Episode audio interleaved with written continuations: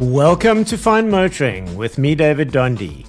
If you have questions or you want to find out more about something, please drop me a line, david at fmr.co.za, and you can find me on at David Donde on those social media channels, and find the podcast, as always, of this and previous shows at fmr.co.za. When is a little Econobox not a little Econobox? Well, Citroen's new C3 may have an argument for that. You see, Citroen has a new entry level C3 at 229,000 Rand that pretends to be a high ground clearance SUV, while you get to buy a budget small Econobox car.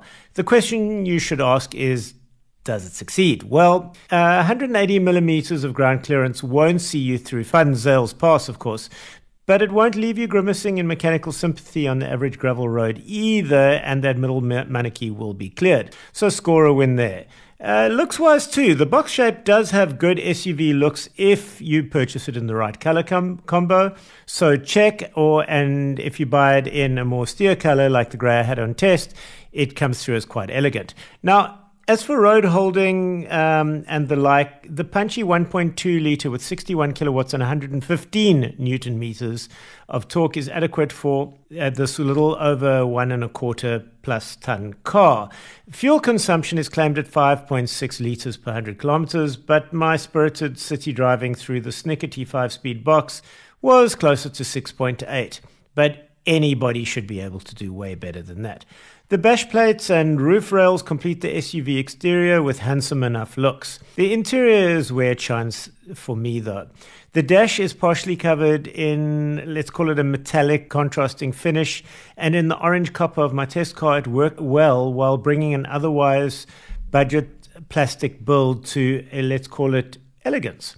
Uh, the excellent design uh, work shows through. The car also has things like wireless Android and Apple CarPlay through a great screen, and that's unheard of at this price point.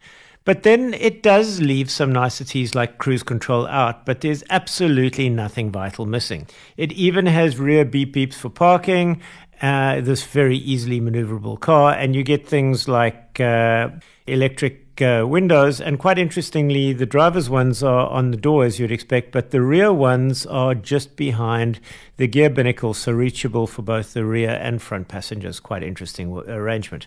The Citroen C3 has one more trick up its sleeve that I absolutely loved, and that is a folding rear seat with a new quirk for me.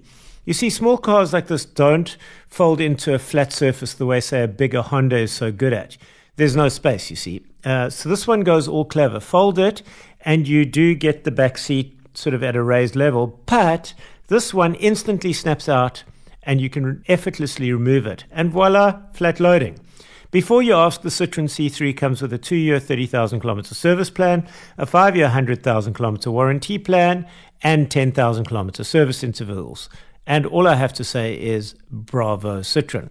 That's it for Fine Motoring with me this week. If you have any questions, you want to find out more about something, david at fmr.co.za and at David Donde on our social media channels, D-A-V-I-D, D-O-N-D-E, and find the podcast, as always, on fmr.co.za.